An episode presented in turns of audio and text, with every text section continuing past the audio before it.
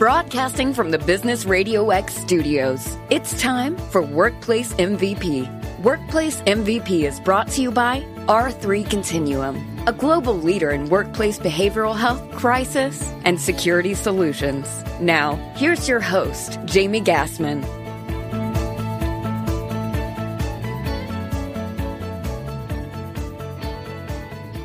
Everyone. Your host, Jamie Gassmann here, and welcome to this episode of Workplace MVP. As we near the end of 2021 and gear up for 2022, I thought it would be a great time to reflect on what we as business and HR leaders have navigated over this last year.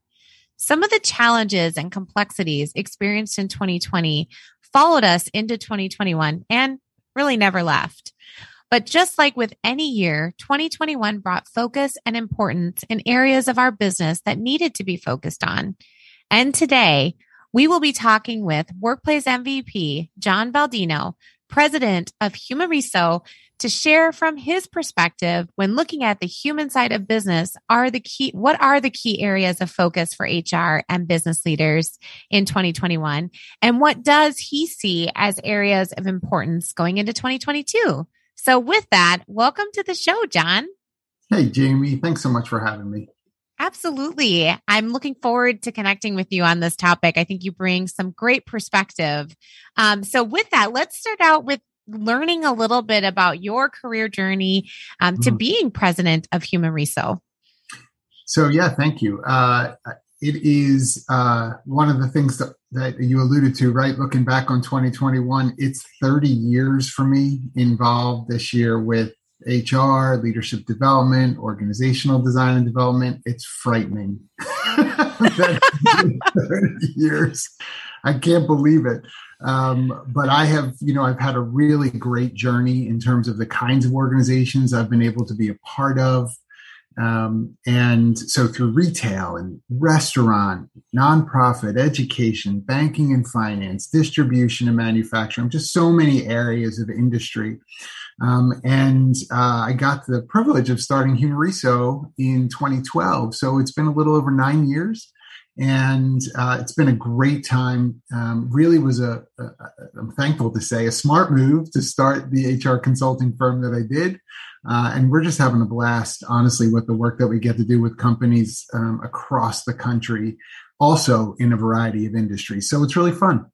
Yeah, and that and and you know probably a great time right now obviously i'm sure your your services are called upon even more as people are navigating different complexities and challenges that maybe they haven't thought that they would experience. But so with that tell us a little bit about you know Humareso and what your organization does and you know some of the services that you provide. Yeah the the uh, you know i try to tell people we are you know as much of an all-in-one for everything hr as possible. Uh, and the, the way that we can do that is because we have some wonderful people on staff who are just phenomenal uh, and they represent disciplined areas of HR. And so we support companies with a lot of, say, blocking and tackling, compliance, administration, right? Direct hire recruiting, things that just they need to get done day in, day out for that employee experience and life cycle. Um, but we're also involved with things that are a, a, little beyond, right? So technology, really an interesting path to constantly travel because technology changes so much. Uh, and what makes sense for a company at its particular genesis, right? So you might use something today that when you double in size, you might not use next year.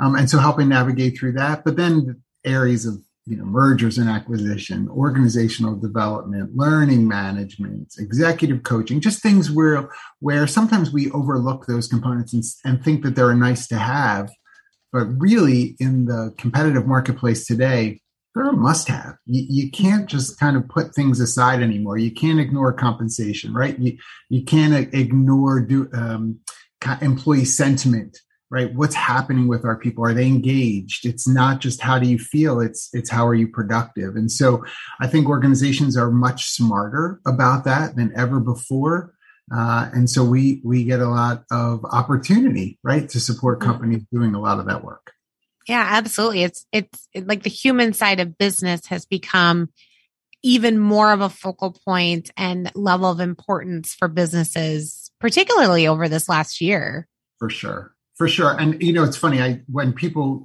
i mean you and i've talked about this before right? When people first connect with Humareso they're like i'm not sure how to say the name you know and, and it's like you know it's Humareso it's italian for human resources. And people are always like that's fantastic. That's a total lie but it is it is um you know for me the focus for me is to get people to be thoughtful about like that idea of human resources, it's actually a global consideration. I appreciate the fact that in the US we think of it as sort of a department, but it really is it's a it's a functional relational component of how organizations exist and thrive across the globe. So um, you're right, like that human centered perspective is not merely emotional. And I hate to say it, I still get to talk to some CEOs who oh, this is all kind of fluff, blah, blah, blah. You know, and usually they're the CEOs that are struggling the most. Um, and, you know, want to just say to them, listen, relax. It's it doesn't mean that you have to get a warm blanket and sit in front of a fireplace, you know, and just get in touch with your feelings. That's not what this means. It means you have real people with real concerns and real desires to contribute mm-hmm. right in their work and in the yeah. organization. So don't overlook that pay yeah, attention. Absolutely. Yeah. yeah. And they want to do good work for you, especially if you show that, you know, care and compassion and value that they're seeking.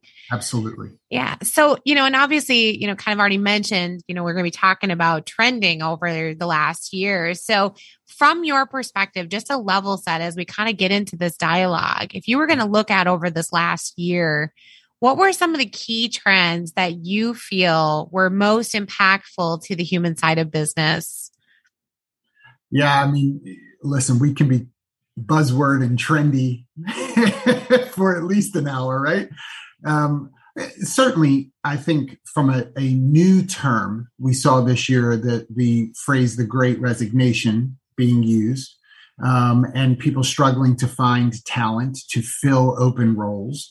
Uh, and all of the perspective that went along with that, right? It's because of unemployment. It's because people are lazy it's because you know and everybody is a, a, you know armchair coach to tell you exactly what's wrong with the world. Um, in many ways though i think that that i've also heard probably a better phrase instead of the great resignation i look back and see it as a great reshuffle. And i think what what talent has chosen to do this past year is say where can i best thrive? Where can i best invest who's going to like the fact that I'm bringing what I bring to the table? Who, who will like it the most? And that may mean that I take my toys and go to another company in order to do that. And so the talent is still in the marketplace. It's just reshuffled. It's out of where it was and onto someplace else. And if your organization winds up being one of the organizations whose bench has cleared you may need to look in the mirror long and hard as to why your organization is the one reshuffled out of um, as opposed to into, right? And so I think for sure that's something that organizations have had to pay attention to this past year differently. Um, and, and let me just add this too. I want to be respectful of data. There's absolutely data that would say this past year um, between the jobs, and I'll try to do this, I might say it twice there's jobs that people are filling right now and open jobs where we need people. If you add that number together, it's less than, I'm sorry, it's more than the number of people available to work. That there's less people available for all the jobs that are possible, both currently filled and open. Our birth rate is down. For every two mm. adults, we're trending at about 1.7. So we're not regenerating the same number and haven't for years. And so we're seeing a little bit of that catching up with us for sure. I'm not ignoring the data. But I would also say there are companies that are able to hire and they have hundreds of people this past year. Hundreds of people this past year. Well, where are they coming from? They may be coming from your company if you haven't paid attention to what's happening with your team.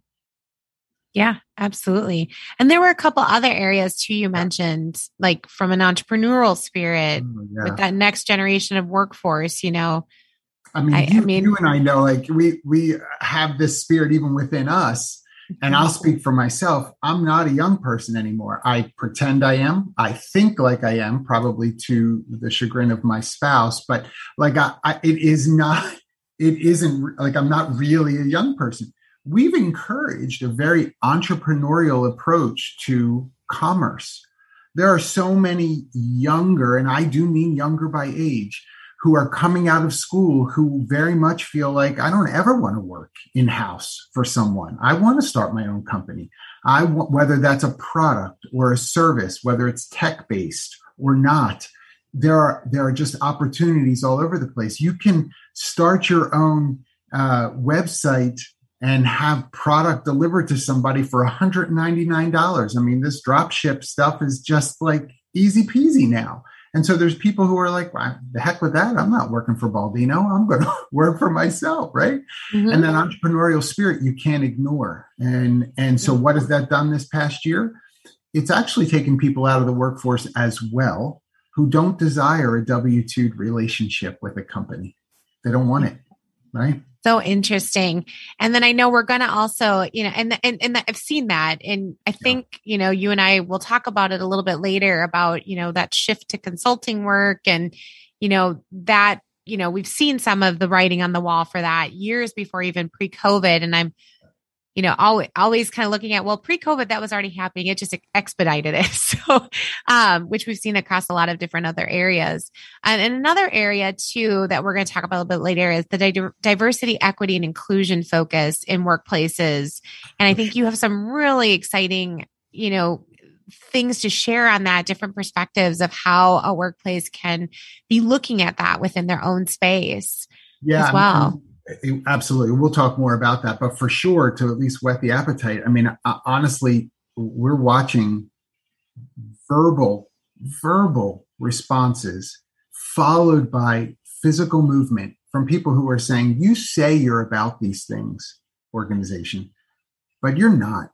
And so I'm calling you out on it. And if you don't change it, I'm leaving because mm-hmm. I can go somewhere where the value around equity, and fostering a sense of belonging is real. It's active. We can talk about it. I can point to it. And in, you know, you just want me to know we hired, you know, diverse talent. Well, first of all, what does that mean? And yeah. second of all, how long are they staying? Because you can hire diverse talent, let's say, in certain buckets, but in six months, there's a good chance they won't be there if your organization isn't prepped for it. And and other people are now going out the door with those folks who've been brought in just because they represent some sort of diverse group. That's not the way to do it. Yeah, no, it's so exciting to talk about that with you in terms of some of your perspective of how you help workplaces to, you know, really embrace that in a way that's helpful and really demonstrating what it's meant to demonstrate. So that'll be really um, exciting. So diving into the great resignation. So we've all heard about that and the impact of that. And I think in some ways we probably saw that, but maybe differently than, you know, just hearing some of the data that you shared, probably maybe differently than what we maybe anticipated. I think maybe some retired earlier than they anticipated. Um, you know, and with that, you know, we had people leaving the job market that, you know, would have maybe stayed of like five years longer. Um, but then to your point, you know, just the having less amount of of eh, you know that employee candidate pool based on just there aren't as many workers out there. So talk to me a little bit about that trend of the great reshuffle and, yeah. and share kind of some of your perspective a little bit deeper on that. For sure. Um you know it's really interesting honestly even with what you just shared right that certainly there were people um who covid amplified their desire to get out of the workforce. They there are definitely people who took early retirement. There are people who were furloughed or laid off um, from their organization, and when it was when the opportunity presented itself to return, they self-selected out and said, "I just." this whole pandemic thing isn't done yet. I'm I'm not interested in trying to navigate what this means. Masks, no masks, vaccines, no vaccine. I just don't want to be involved with it. And so I'm I'm not coming back, or certainly I'm not coming back to the degree that I, I used to work. I'll come back part time, which we're seeing that as well, not full time. Um, I only want to take a role where I can work from home completely because perhaps I'm immunocompromised or I, I'm a caretaker and I'm concerned about being a carrier for some of these things. So, from a health perspective, absolutely that's impacted some of that reshuffle. I'd also say, from a um, an opportunity standpoint. So, what do I mean? There are there are plenty of professionals uh, pre-pandemic who were involved in the i'm going to use the big industry title um, hospitality industry so that would be things like hotel restaurant concierge based services spa all of those areas who were laid off and laid off for months. And when they were able to come back came back at a very constrained schedule because it just wasn't busy enough right? People were not getting massages. I mean think about some of that. You, you you might be worried about health issues. Who wants to come and have a massage? Not as many as once did let's say right? Um, or other kinds of treatments right?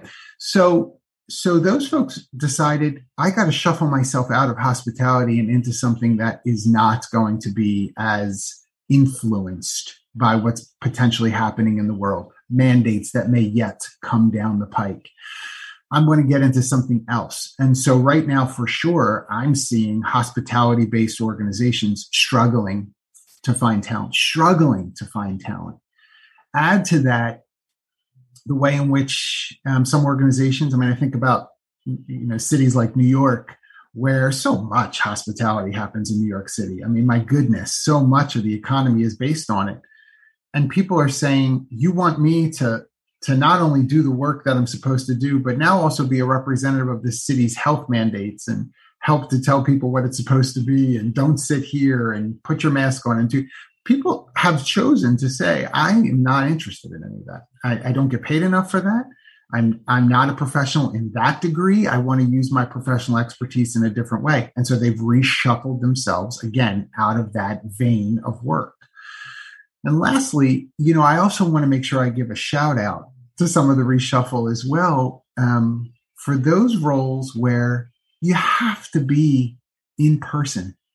You can't do it remotely. And I think that we have to be really careful in the business community to not, because I think we've done this, to not make people feel badly for having work that they have to do physically. Just mm-hmm. because your organization cannot give you a fully remote job doesn't mean your organization is barbaric. That is not what it means.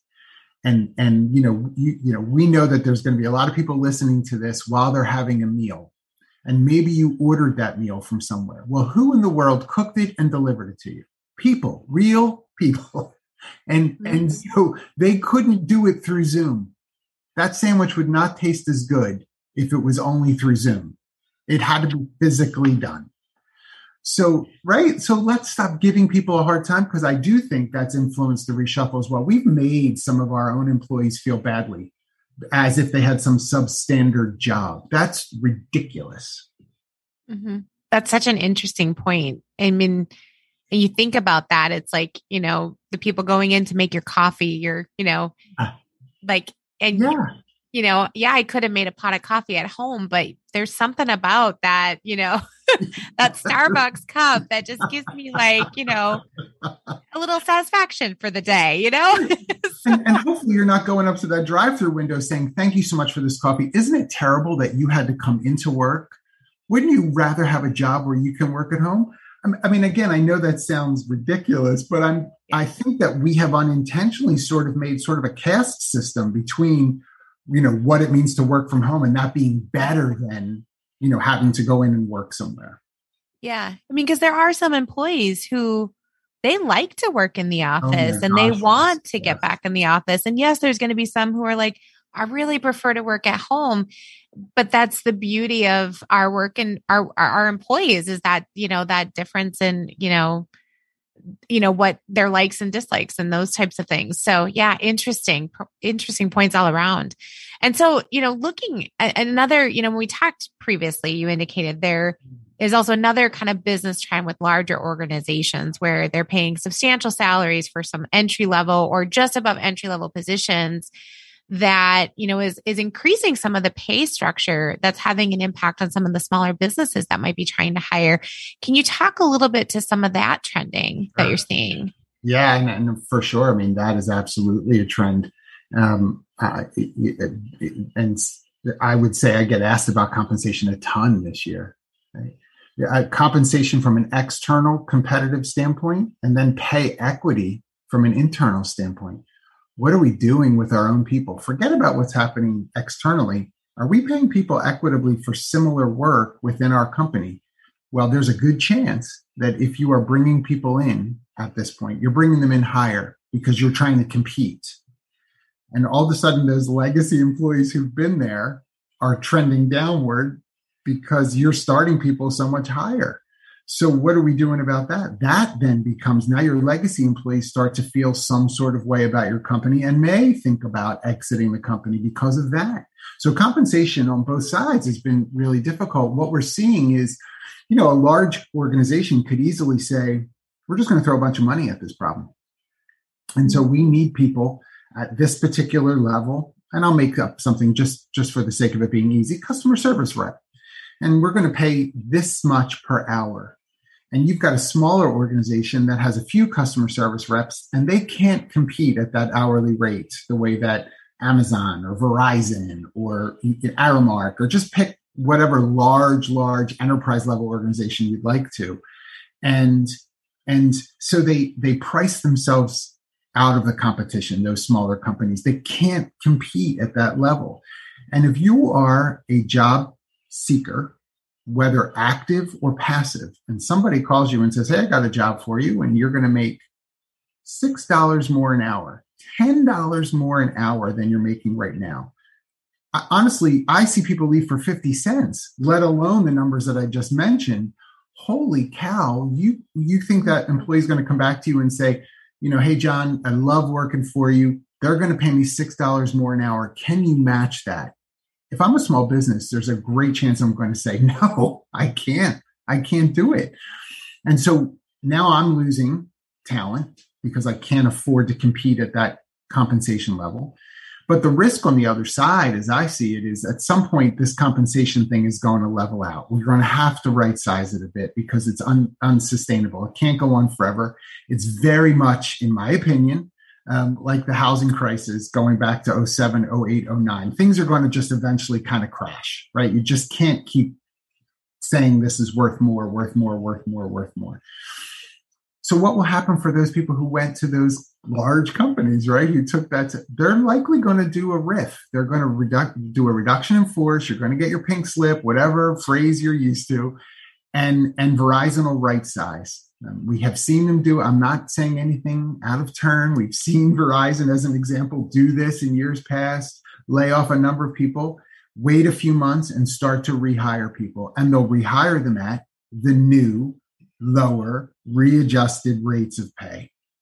And now we've got all all kinds of people on unemployment waiting for that readjustment to happen and and we watch that take its toll on our system uh, and I think organizations need to be wise to kind of wait for that. Uh, take your time. I know it's going to be stressful right now, but take your time. That's coming sooner than you think.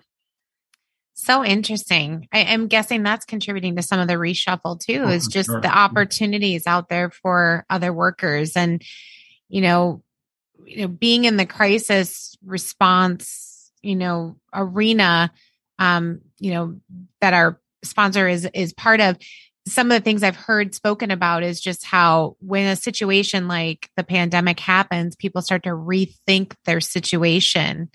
And so, you know, some of that pricing that you're saying makes them probably more in tune to what's going on because they're starting to look at what's better for me and what should I do for myself. And mm-hmm. it becomes enticing. Yeah. I mean, it's hard to say no. Let's be honest. I mean, you know, you're you're 26 years old and someone you've, you've got a couple of years under your belt, maybe of some professional work, and someone wants to pay you 20%, 25%, 30% more than you're making right now. How, how are you saying no to that? That would be really hard to. You've got student loans that you know you're going to have to pay for. I mean, you just have things that are just realistic. And it, you know, if my if my uh, grandfather were still here, he'd say, get what's yours as fast as you can get it right that's the kind of the perspective that some people uh, for sure are, are hearing and are mm-hmm. and it's hard to talk them out of that yeah especially when you're younger in your career too a lot of people say now's your time right you know right. you're you're you've got a whole you know 40 years left to work kind of yep. mentality so, you know, looking at that, you know, and talking 40 years out, what's what is the long-term impact mm. that maybe, you know, some of that, you know, pricing, you know, yeah. for salaries impact is, is on the, maybe the individual, but also on the organizations? Well, I mean, it's it's such a great question. Um, you know, I wish I knew in full. So obviously, I'm anecdotal a little bit with some of the answer, but I would say, I, I mean, it is. Um, first of all, we have to realign expectations, right? I spoke to somebody about a week and a half ago, literally 27 years old, and has a job making $150,000 a year. Like, I'm like, are they hiring? Like, I, I have my own company, but I, I don't even know what I would have done at 27 years old with 150,000 a year. Nothing good. Let me just actually say that. That I could at least say. Nothing good. right. But the the idea that how do you now let's say that the market readjusts as, as i just shared right like what do you want that person at 29 years old to expect now they're going to have a hard time going back into the job market and take even 90,000 as a salary because it's just going to seem so low compared to what they got used to quickly. That's where I think we're going to see a longer term impact because there's a better chance of those individuals saying, the heck with this. Uh, you're not paying me what I'm worth. I'm going to go do my own thing. I'm going to go start my own thing. I'm going to go partner up with somebody and try to get something done differently. Some of that may work. I'm as an entrepreneur, obviously I believe in that because I started a business as well. But but not everybody is going to be able to do that. And certainly the reality is, especially for those who've started companies, you don't start making $150,000 your first year. I mean, you, you don't. So if you think starting your business is going is a guarantee to get you that kind of money right away to match where you've been, you're going to be disappointed. And even now I see entrepreneurs, those who are trying to be entrepreneurial, get out of it because it's it's the expectation hasn't been aligned correctly. So I think long term we're going to struggle with that individually. Um, I, as far as organizations are concerned, I think organizations are going to have to be honest about budgets because one or two thing of two things is going to happen. You're going to have that huge reduction in force that I mentioned, or we're going to continue to see passed along pricing to cover for these things. I mean, we all go mm-hmm. into that grocery store. Holy cow, holy cow, who's paying for that? Or the gas line or whatever, you know, we see what the prices are right now. That's not sustainable either. Mm-hmm. I mean, when, when you start looking at chicken as being expensive, don't don't even bother putting putting the steaks out. Just don't bother because how how could I afford it, right? Right. And that's where I think that markets are going to have to readjust as well. It's just not sustainable. Yeah, because the you know that cost, that additional cost to to cover, you know, those salaries has got to get passed on to somebody somebody, and it's, it's just, you and me, right? Absolutely. That, yeah. when we start saying six ninety nine a pound is cheap, and you're like, wait, what am I saying? What am I saying? or, you know, years ago when I said, if they ever move the coffees to over $5, I'm not buying them. Well, they're over $5. Still buying them. This morning. I just got one this morning. so, you know, you bring up a really good, like, kind of point. So, segueing into that next trend that we talked about, that entrepreneurial spirit, and just seeing this next generation of workforce, you know, having more of that spirit and and wanting to look at you know moving into more you know kind of consultancy or starting their own businesses you had indicated when we talked before that this has been taught in us and it makes me think about mm. my my 11 year old at home who's like i'm going to be a youtube star someday mom they make good money and i'm going oh boy yes they do but yeah. to get to that you know how did they do that you know so um so what what changes are you seeing with this shift of that entrepreneurial spirit? I mean, there's got to be some pros and cons to to to that. Sure. I mean, look, we've we've encouraged, uh, you know, it's we're in the Shark Tank generation. I mean, we've encouraged people in this. And I listen, I'm for one am not poo-pooing it. I'm glad we have. Like there's been some there have been some phenomenal inventions and ideas that have come forward as a result of people taking risks. One of my favorite shows to watch, honestly, is The Profit with Marcus Lemonis. And he's just so smart and his approach to the entrepreneurial game is is is right on the money. And I, so I, I'm not, you know, bad mouthing it, but what I'm saying is we watch those people come forward on Shark Tank, and I know you sit on your couch and think, "What the heck is this? Who would buy this? Why do they think this is a great idea?" And and we're right. The sharks, nobody invests in that company, right? But what we forget is for that one person who's standing there, that person represents another hundred who are doing the same thing, trying to put together service or product in an entrepreneurial way that they think the world wants and they won't, right? There are lots of products and services that are by the wayside or the distribution of those things that didn't happen the way that it was meant to. So disappointment has to be put together in a way to help people learn from it and encourage people back into the job market once again, as opposed to just thinking, I've got to always go back to what could be the next product, the next product, the next product. Not everyone should do that. And I know that might be hard to hear as, as people listen to this. You know, John, you can't crush people's dreams. I'm not here to be, a, a, you know, a dream smasher. That's not what I'm saying.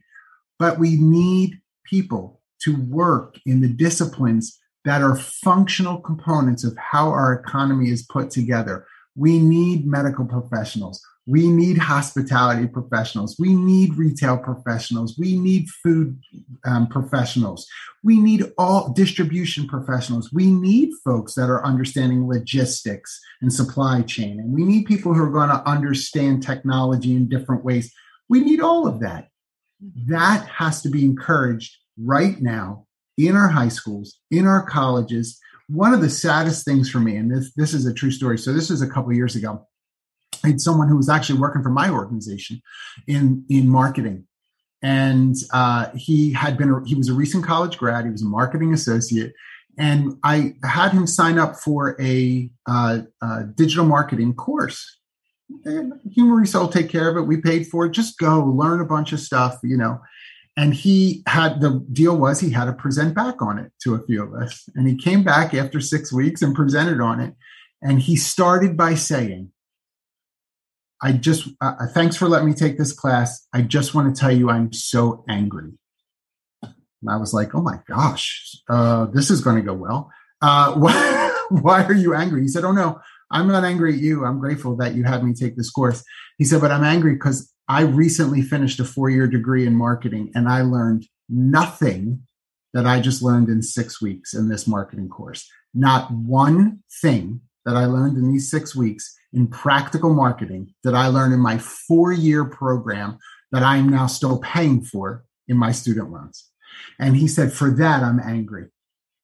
And, and I found that to be obviously sad. I was not happy for him, but what does that tell us? It tells us that we also have to realign better what's happening in our educational system with what's happening in our entrepreneurial outlets and in the business community because there's there's a misalignment. It's it's not where it needs to be. Oh, that's such really good points. You know, a lot of, you know, what people learn is on the job, you know, in that hands-on tangible kind of real world atmosphere.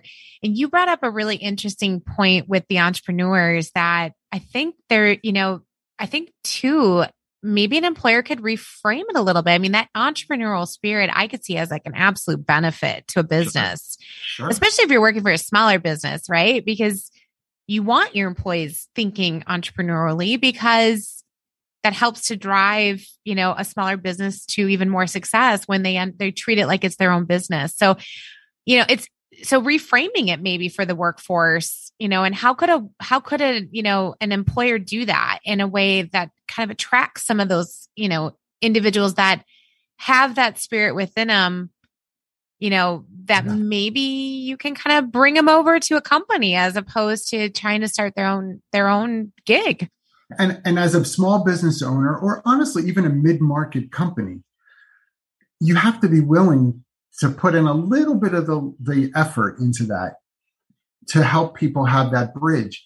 You know, I, I get to talk to business owners all the time and of various sized organizations, and they will sometimes be intimidated by entrepreneurs coming back into the workforce or think that the person they're only going to stay with me a year to make some money and then leave. First of all, you don't have anybody right now.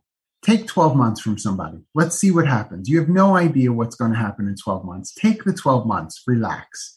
The other thing is, you, you know, if you can reform that drive towards something, as you're saying, Jamie, like that benefits the organization as well, without categorizing somebody in a negative way. I, I try to tell people, listen, you're talking to me as I started a consulting firm. Let me make, let me paint a picture for you. I was one of those, what you would term a corporate HR person for years, and I'm entrepreneurial. I, I don't make sense. There shouldn't be people like me. But guess what? There are. And so you can be entrepreneurial in any kind of industry, in any discipline. It's about how to encourage it or and how to define it. When I started Humareso, people said to me, um, besides making fun of the name, saying, why would you make a name? You should call it John Baldino Consulting because everyone knows you. That's what's going to drive business to you. And my response was, if I make it about me, it will be seen smaller than I intended to be. And so I want to make sure I highlight the talent that I know will come. For the first year, I was the only employee of Humareso for the first year. But now, all this time later, and all these employees that I'm privileged enough to have be a part of the team, I'm I'm glad I knew better than to call it Baldino Consulting because it is much grander and larger than just me. So if you can keep that long-term perspective in play as a business owner, look at your talent similarly. How can they be a part of the process for as long as they're part of the process? And how do I encourage that and honestly give them an opportunity to give me the very best that they can give me? That's what we need to do. Yeah, that is, it's a, such a good point you know even if it's just for the 12 months and giving them a stepping stone you they they may stay way longer than yes. what they originally anticipated especially if you give someone with an entrepreneurial spirit some flexibility to be able to work that spirit within the organization. It's amazing what you can get out of it. Sure. Um so you know and kind of touching on our last you know trend here in terms of over the last year the diversity equity and inclusion focus that business and hr leaders had um, you shared the term cultural fabric with me on our last conversation. I just thought that was mm-hmm. such a great way to think about this topic. And so, can you elaborate a little bit more on what that means and how a leader can leverage that within their organization? Yeah, it's it's thank you. Um, it is. Uh, I would say it's something that's going to fight up against. I think what some people have sort of adopted into their brains for a lot of years um, we we talk about cultural fit, right? And so, oh, I didn't hire that person; they weren't really a fit. I, you know, the way that we are, this person wasn't, you know, isn't really going to be able to to succeed. I'm thinking of that person when I say this, right? Things like that. And and what I think we know now is mm, there's a bit of bias baked into cultural fit, right? What we're saying is there's something about that person that isn't like us. And and you know the like me bias has been around forever. Um, instead i think that what we're smarter to do is look at the individual and say what would they add to what we already have? And the picture that i try to give people who want to fight against this you know i fight for cultural fit. This is what we need to be about. I try to encourage cultural fabric. Look at your organization like a tapestry what is it that's been woven to date? And it could be a beautiful picture on this tapestry for sure. But where it is today, couldn't we be ready for a new thread to be added to this picture on the tapestry? Couldn't we be ready for that? And we ought to be. And maybe we think it's too scary. It might mess up the picture overall. It might, it might, it might. But really, we don't have much of a choice these days. Because if you think you're just going to find a whole lot of people like you to do what you do the way that you do it, you're going to be disappointed. So this isn't about, well, I guess I have to have substandard, rec- uh, you know, qualifications. No, this is about how do we get work done better, wider, differently, um, with more innovation and creativity, and add a different colored thread to this tapestry of what we've built. Oh my goodness, now in a couple of years, when I step back, I see the picture more vibrantly, right? It's mm-hmm. even more beautiful than it was two years previous. And I think when we think about inclusion and equity as for sure areas that we have to pay attention to, that needs to be a bit more of our attention is what kind of fabric are we weaving? What are we ready for? What might we not be ready for, but need to get ready for? And to take the risks associated with that. I, uh, I, I find it really um, disconcerting when I'm talking to business owners who want to tell me, John, we're committed to diversity. And I believe them. But you have to be committed to a much more holistic view of that word you're using. Diversity, what does that mean for you? Is it just about persons of color or ethnicity? Is it about a particular gender? Diversity is even more than that. I'm not ignoring those um, uh, visible, often visible, diverse characteristics. Yes, yes, you have to be open to that. But even beyond that, even areas of like, you know, hiring veterans or disability, or here's, a, here's a couple we don't talk about enough socioeconomics, educational backgrounds.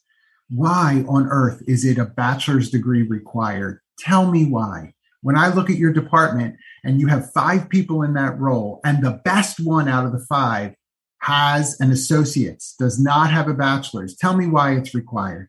Tell me why it's required. Mm-hmm. Well, that person's an exception. How do you know that? You won't hire anybody who's like that person according to your standards. Be wider in the way in which you mm-hmm. approach people. It's possible. There are so many talented people out there who just haven't had the chances that you may have had. So don't limit that. Mm-hmm. Okay. Like almost opening it up so that you can attract more of an audience with different backgrounds, different yep. perspectives, because, you know, keeping an open mind about the value that they can bring to that team, you know, could be really eye opening. For sure. Yeah.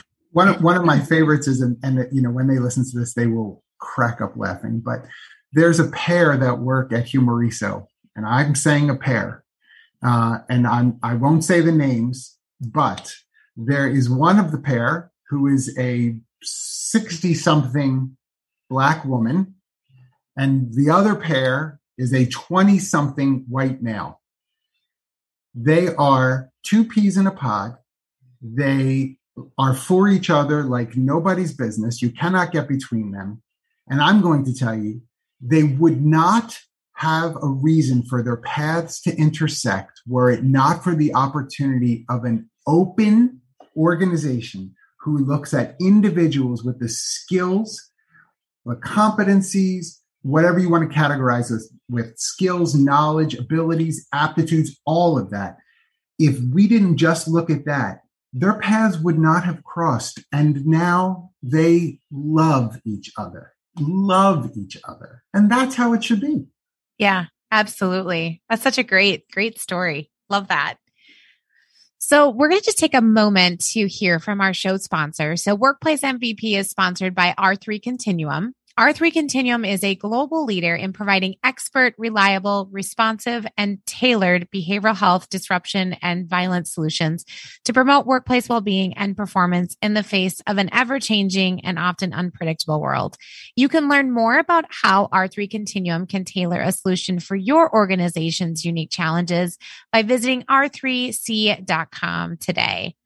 So now we're going to shift gears a little bit, John, and we're going to talk about 2022, you know, and, and I'm going to ask you to look into your crystal ball and give us some of your future predictions of what um. you think 2022 is going to look like. So if we were going to identify and kind of narrow in to like some key areas that HR and business leaders need to watch for, or even to your point, focus on. Um, as they move into this new year? What would those areas be? You know, this is so funny because these, these are the moments where I, you know, in the back of my mind, I'm like, six months from now, someone's going to play this for me and tell me, you were so wrong. Um, At the risk of any predictive show, right? or I could just do a follow up show to show how right you were. You oh, know, I like that one. Let's prep for that. Um, I think for sure one of the things that has been very evident over the last couple of years is the need to be an encouragement towards overall health for our individuals who support our organizations. And I mean overall health more than just offering medical benefits, although I, that's important, more than just offering ancillary benefits. Again, that's important. Um, but all areas of health. So that's physical, mental, emotional, spiritual. What are the ways in which we can foster opportunities for individuals to latch on to any and all of these areas and be supported? Because we do know uh, uh, you know, I, I want to make sure I paint both sides of this. We do know that if those individual contributors are healthier, they're going to be better employees. That's just how it is. I know that might not seem as altruistic as some may want, but it is a benefit on both sides of the equation, and that's okay. So I think that organizations, you know, coming into next year, how can they better give people opportunities and start spending money a little differently? instead of maybe throwing it all into an HSA or an FSA, can you use some of that money to go towards, um, I'll call it like a cafeteria type opportunity uh, for people to to choose areas of health that they want to focus on. Uh, again, in those areas that I just mentioned, the, it's got to be more than just here's 150 bucks towards your gym membership. I mean, that's great and all, but not everybody goes to the gym. Not everybody consistently goes to the gym. And what we sometimes do for people is if that's really the primary benefit that we offer as an ancillary, and then they sign up and never go, then they feel guilty because they're not going. So we've we've actually made another problem. And and so what what I would say is there are opportunities to be more um, uh, customized. Let people choose how they can spend that money every month towards areas of um, uh, mental health. Maybe they can chat with somebody uh, for a few sessions over Zoom, uh, a mental health professional. Maybe they can do a yoga class. Maybe they can do um, some sort of walk through the the spiritual religions, you know, of the world. I mean, all kinds of things where people are like, I've never been exposed to this kind of information. I'm really interested to know. It's making me more centered, more aware, more compassionate, and considerate of others again how is that not going to help your organization right so i think that that's an area for sure that people uh, who are in positions of authority or influence could encourage their organizations in in providing that to their people so whole health consideration for sure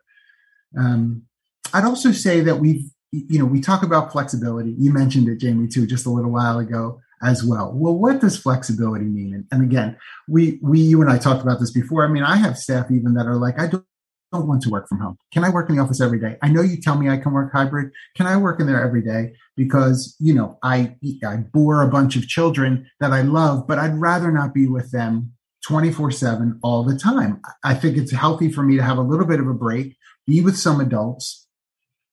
My my wife, we have three awesome young adults. They're in college and older, and they're great. When they were younger, my kids are all two years apart. So it was a little crazy in the early years, you know. And my wife, um, uh, we were fortunate enough that she wanted to stay home and and take care, especially with the third one, to stay home with all three. Um, but she took a day a week, two days a week, to go work um, at Ann Taylor. She's been there almost 18 years, I think, at this point because she said to me, I just, I, I just want to talk to some other adults. I don't, I don't want to be in the house. That's fair, right? So, so how do we, you know, have some flexibility in the way in which we give people opportunities, either, you know, hybrid work, um, work from home, those considerations. Um, how do we give people flexibility even in hours? Could they could they be full time? Does it have to be nine to five? oh my goodness, what if we did 12 to 8? Oh no, that's crazy. No, actually, it's not. Right? We're for some of our organizations that are listening, you're global. Or you're at the very least you're coast to coast. 8 p.m. on the East Coast is 5 p.m. on the on the West Coast. So what? Let them work 12 days and cover West Coast shift. Who cares? Right? Like give people opportunity and flexibility in that way. You'd be surprised how well that gets responded to. Yeah. Well, some people aren't morning people. they don't want to get up early. I've yeah. heard that. And yeah. I will tell you the truth. I'm actually on the other side of that. I'm absolutely a morning person. I mean, I'm up at 4:30 to get to the gym. I, am telling you, right? And and people will look at me and say, "You you've got something wrong with you, right?" To do that. But I'm wired as a morning person. But come, you know, late afternoon, oh, oh I got to really push myself forward because I'm I'm crashing a bit, right? Mm-hmm. I'm a morning person too. Totally support yeah. that. Let's yeah. stand together. We're going to yes, stand together. We're partners in the morning crew. Love it. But, you know, on the flip side, I have a husband who's a total night owl. So I totally get it. Yeah. And I think creating that that flexibility for employees. You know, you brought up an interesting point um, on our call about, you know, some people don't want to be in that remote setting because they might be embarrassed about what comes across via their Zoom screens and just having some just um, kind of appreciation where the employee and understanding where that employee might be coming from because there might be something they don't want to say in terms of why they don't want to be in that remote world. And we have to remember that people didn't buy their home or rent the apartment that they're in thinking that they were going to have to now be on display for everybody in the office. I mean, try to remember that. Yeah, absolutely. So a couple other areas I know we were talking about. I know we're probably running out of time because you and I think could talk for for probably hours on this t- on various topics. So, um, you know, we covered kind of the whole health of the organization and the individual and mm-hmm. the flexibility. And then we also talked about some tolerance with people mm-hmm. coming into the work work sick. And we're all probably starting to see that. You know, if you're out shopping at the grocery store and somebody next to you starts coughing, I think we all are kind of like, yes. why are you out? Yes. but the reality right. is, is that everybody has different things that they're working through. And so how, in your opinion, is that sick work, being at work sick going to look going yeah. into this new year? I mean, I've been somebody who even pre-pandemic would always say to someone, if you are sick, stay home, right? There are plenty of companies that are offering personal time, sick time that you've accrued or can take. So take it. That's why it's there.